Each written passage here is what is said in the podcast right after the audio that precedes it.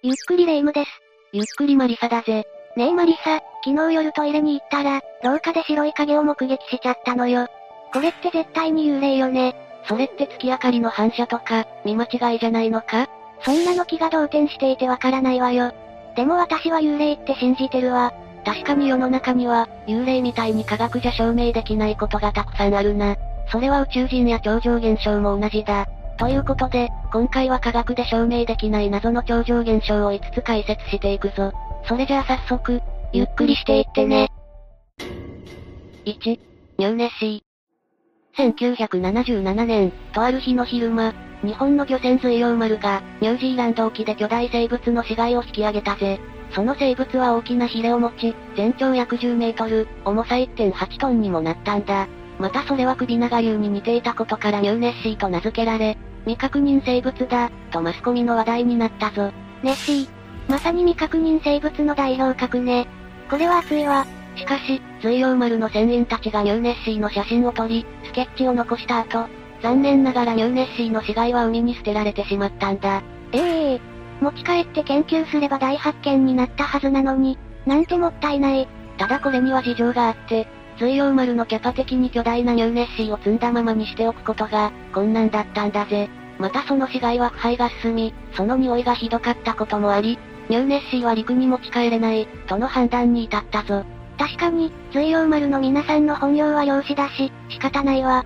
ってことはスケッチと写真、それから船員の証言が解決の鍵になるはずだけど、そこから分かったことはあるのかしら？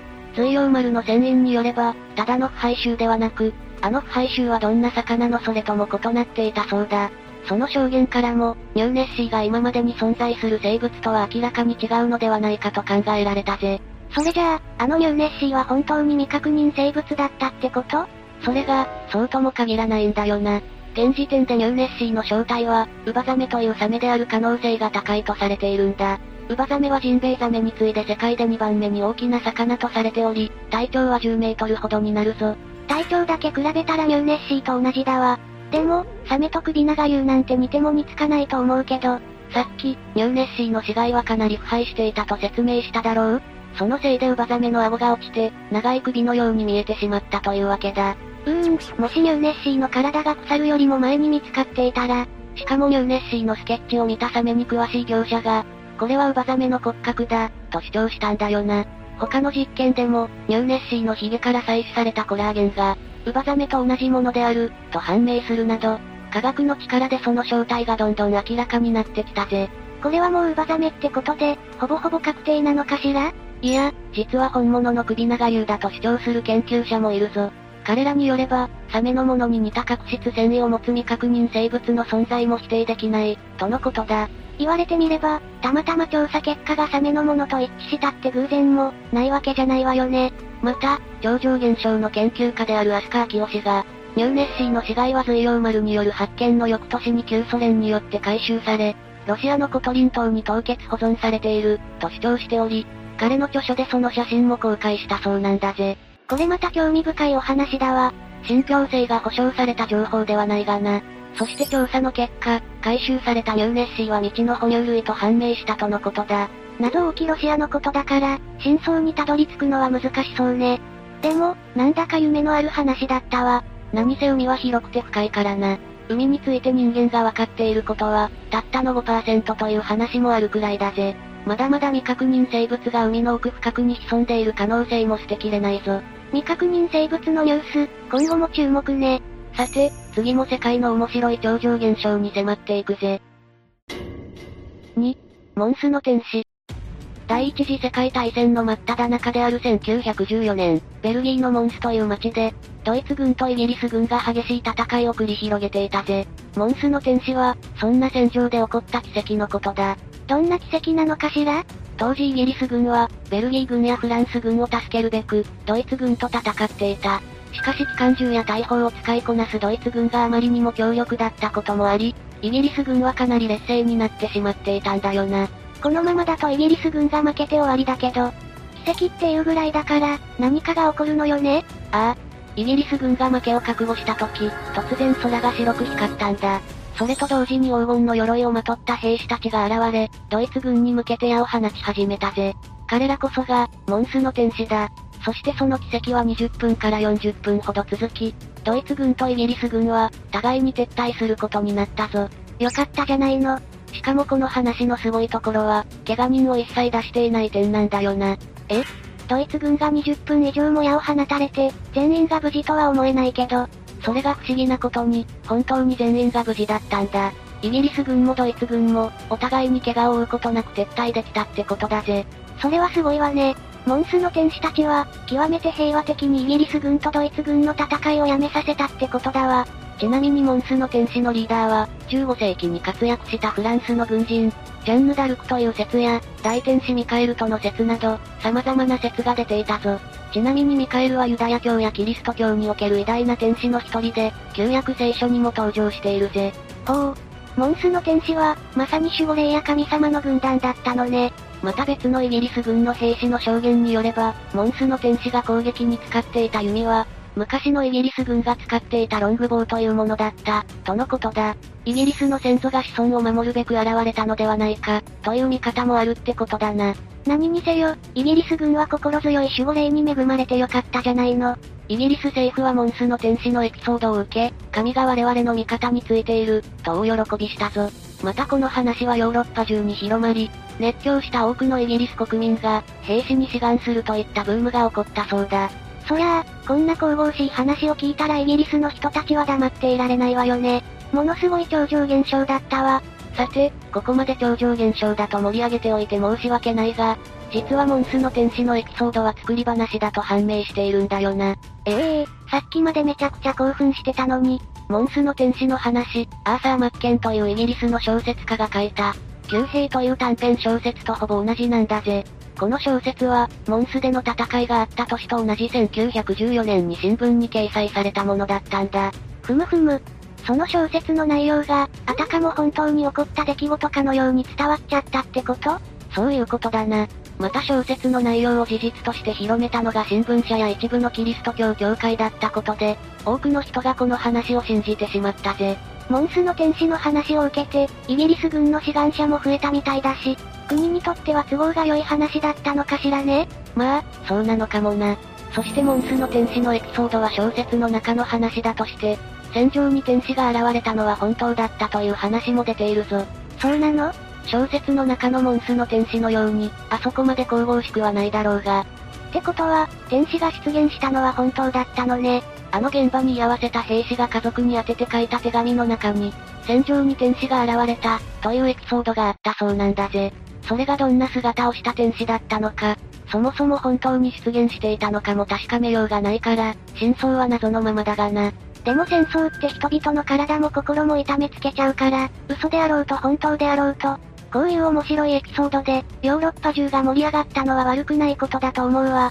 その通りだぜ。さて、次からもどんどん面白い超常現象を解説していくぞ。3、ムーグイク。次に紹介するムーグイクは、中国の製造高原、コンロン山地区にある渓谷のことだ。コンロン山地区は、面積3300平方キロメートル、海抜は3200から4000メートルと、スケールの大きな土地だぜ。いいわねー。そういう場所に行ってみたいわ。これが超常現象の解説じゃなかったら、雄大な自然に癒されて終わりだったんだけど。ああ。先にも言った通り、今回は超常現象の解説だからな。この渓谷のムーグイクという呼び名も、そんな超常現象に基づいているんだ。その字面からして、とんでもない超常現象が起こっていそうだわ。ムーグイクは、普段は雄大な山々と緑、そして川に恵まれた美しい天国のような場所なんだが、天候が荒れるとその様子は一変するぜ。いくつもの雷が人や動物を襲うんだ。雷だったらどこにでも落ちていると思うけど、ムーグイクはそんなにひどいの？なんでも、ひとたびムーグイクに迷い込むと、人も動物も雷に打たれて亡くなる、という話があるんだぜ。実際に現地には、大型動物の骨が多く散乱しているそうだ。それだけ多くの動物が雷に打たれて死んでいるとしたら、確かに恐ろしいわ。それだけたくさん雷が落ちるのには、何か理由があるのかしら？実はムーグイクの地下には、非常に強い磁力を持つ玄武岩をはじめ、鉄鉱石や石英といった鉱物が多く存在していることがわかっているんだよな。だから雷雲が現れると、ムーグイクの鉱物によって形成された磁場は雷雲の電荷を引き寄せ、放電現象が起こるってわけだ。そういう科学的な背景があったのね。ただムーグイクでは、科学だけでは説明のつかない現象が起こっているのもまた事実だぞ。ここでは雷に打たれる動物が多いだけではなく、なんと雷に打たれた人や動物がそのまま姿を消すという現象が、何度か起こっているんだぜ。いや、雷が多いのは分かったけど、それで姿ごと消しちゃうってどういうことよ？1976年、10頭以上のラクダを連れたキャラバン隊が、ムーグイクを移動していたそうだ。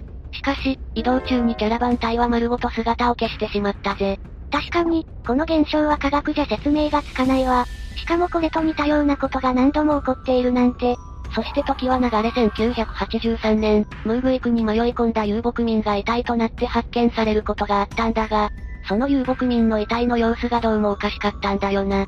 どういうことかしら？服がビリビリに破れ、遺体の目と口が大きく開かれていたという悲惨な状況ではあったものの、なんとその遊牧民の遺体には傷一つなかったんだぜ。雷に打たれて亡くなったとしても、体には電撃の跡が残るはずだから、これまたおかしな現象だったぞ。こっちも不気味だわ。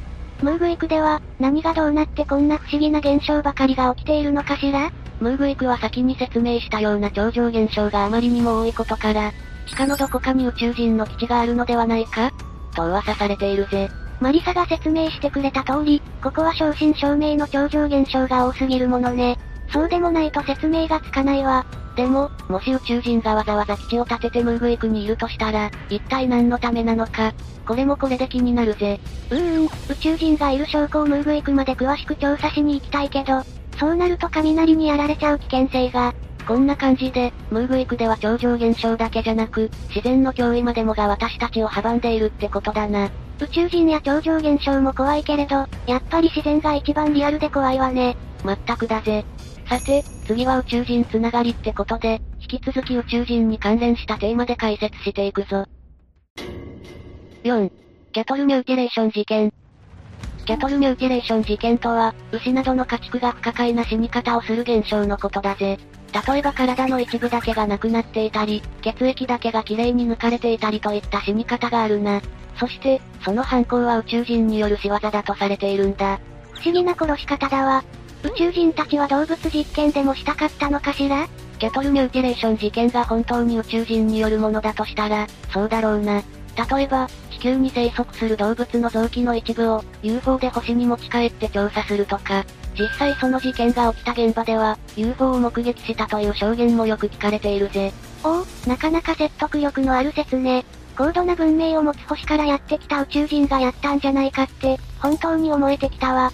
しかし、この現象はアメリカ陸軍、もしくは、野生動物によって引き起こされたものだとする可能性も高いんだよな。野生動物が犯人なのはまだわからなくもないけど、どうしてアメリカ陸軍がこんな非道なことをするのよ？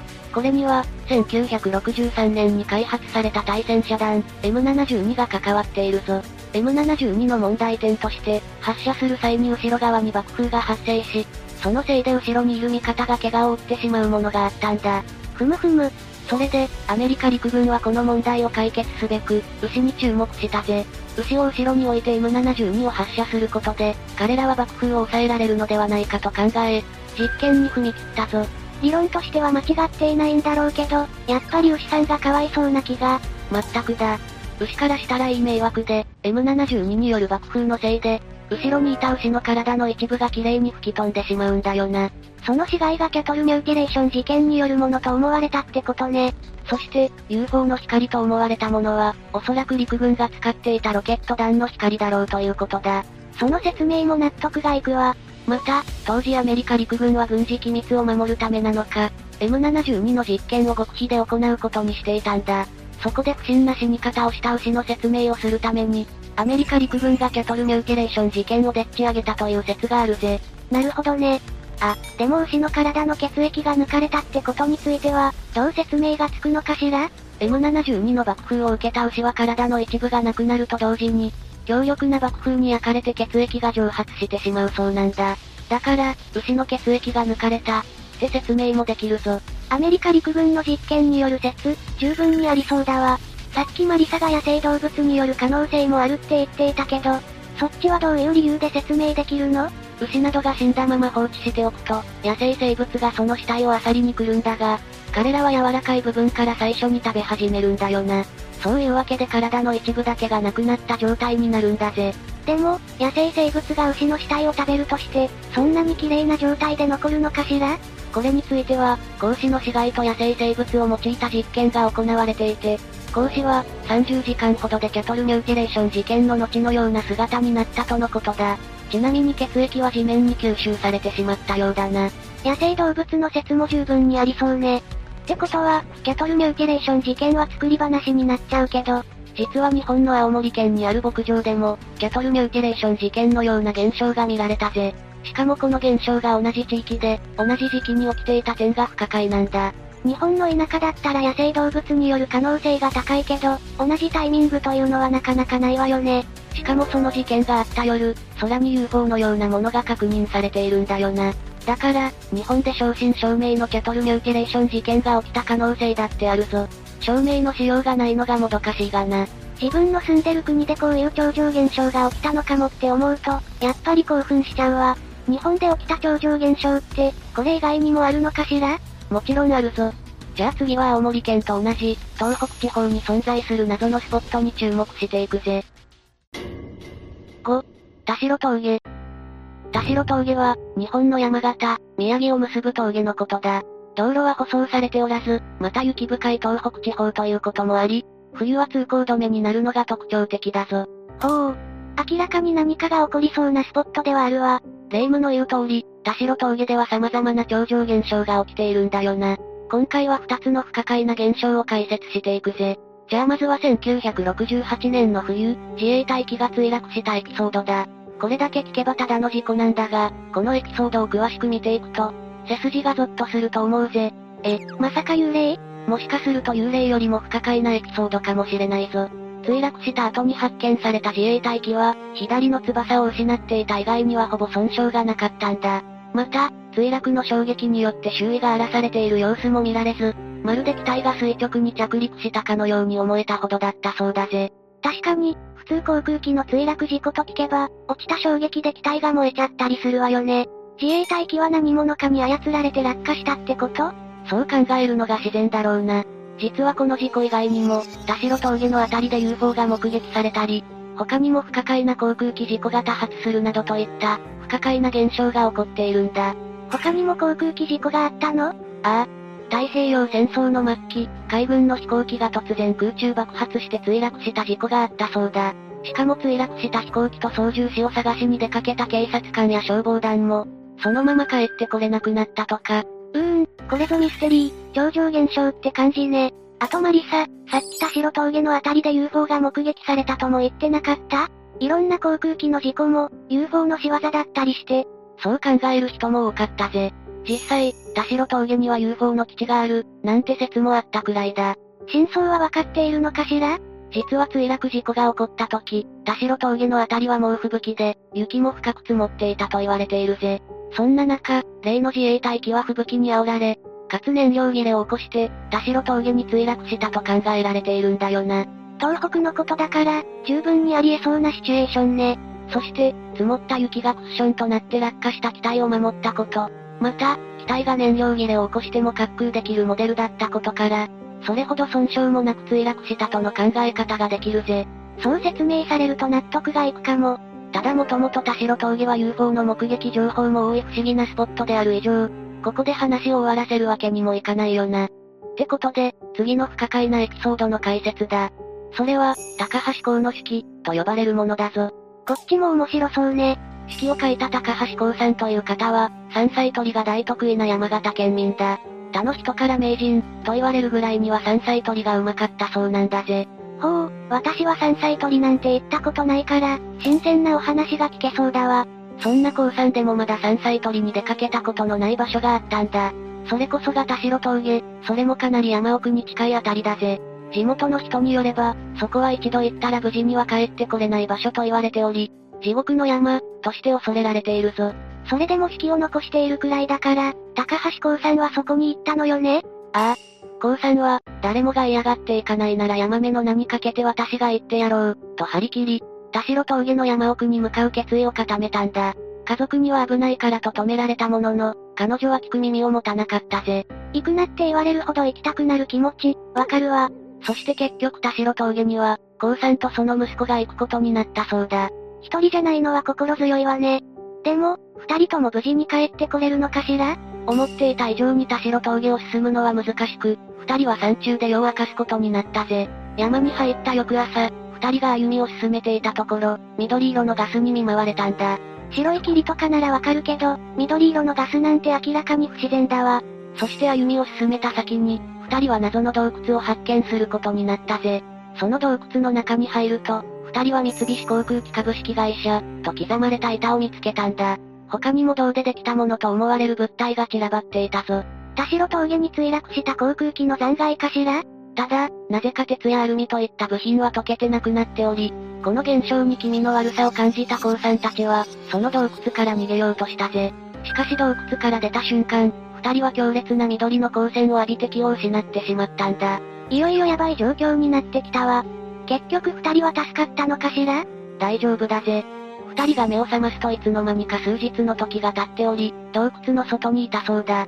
そして洞窟の中に戻っても、数日前にあった物体は見られなかったものの、土面から湧き出る緑色の泡だけを認めたとのことだぜ。夢落ちならよかったけど、緑色の泡が存在する限り、そういうわけでもなかったようね。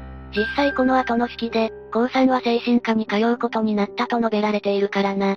息子が健康体に戻ったのは不幸中の幸いだったが、田代峠に得体の知れない存在が潜んでいるのは、高さんの式からよくわかると思うぜ。思っていた以上に SF 感のある式だったわ。実は高橋港の式には後日談があって、この式に興味を持った塩野智康さんという方が、勇敢にも現地の調査に向かったんだ。そこで彼は三菱航空機株式会社のプレートと、ロケット戦闘機を目撃したぜ。高さん以外にも勇敢な方が、そしてその戦闘機は、後に幻の戦闘機、周水であると判明したんだ。周水は国産としては初のロケット戦闘機で、警護機が製造されたぜ。うち1機は壊れ、3機は米軍に没収されたと分かっていたものの、残りの1機の行方だけが分からないままになっていたのが、幻と言われたゆえんだな。残りの1機がそこで見つかったとしたら熱いけど、どうしてそんな山奥の洞窟にあったのかしら？実は終戦間際、田代峠にいた日本軍が、地下の秘密工場で戦闘機を作っていた、という情報が残されているんだ。この情報が本当であれば、高橋光さんや塩野さんが入った洞窟は、秘密工場への入り口ということになるぞ。戦闘機の秘密工場は、ありえそうな話だわ。でも、光さんたちの体験した緑色のガスの話なんかは、結局謎のままだったわね。こればかりはわからないぜ。高橋光の式が発表された1979年あたりの時代は、ノストラダムスの話に土の子など、オカルトブームの真っ只中だったんだ。だから、その流行に乗った高さんが話を持って書いたという可能性もないわけじゃないな。うーん、写真なんかがあれば確実なのに、真相を知りたい気持ちも山々だが、こうやって謎に包まれたままだからこそ、この話が面白くなっているのもあると思うぜ。確かに、謎を謎のままで楽しむのもまたいいかもしれないわね。というわけで、今回は科学で証明できない謎の超常現象について解説したぞ。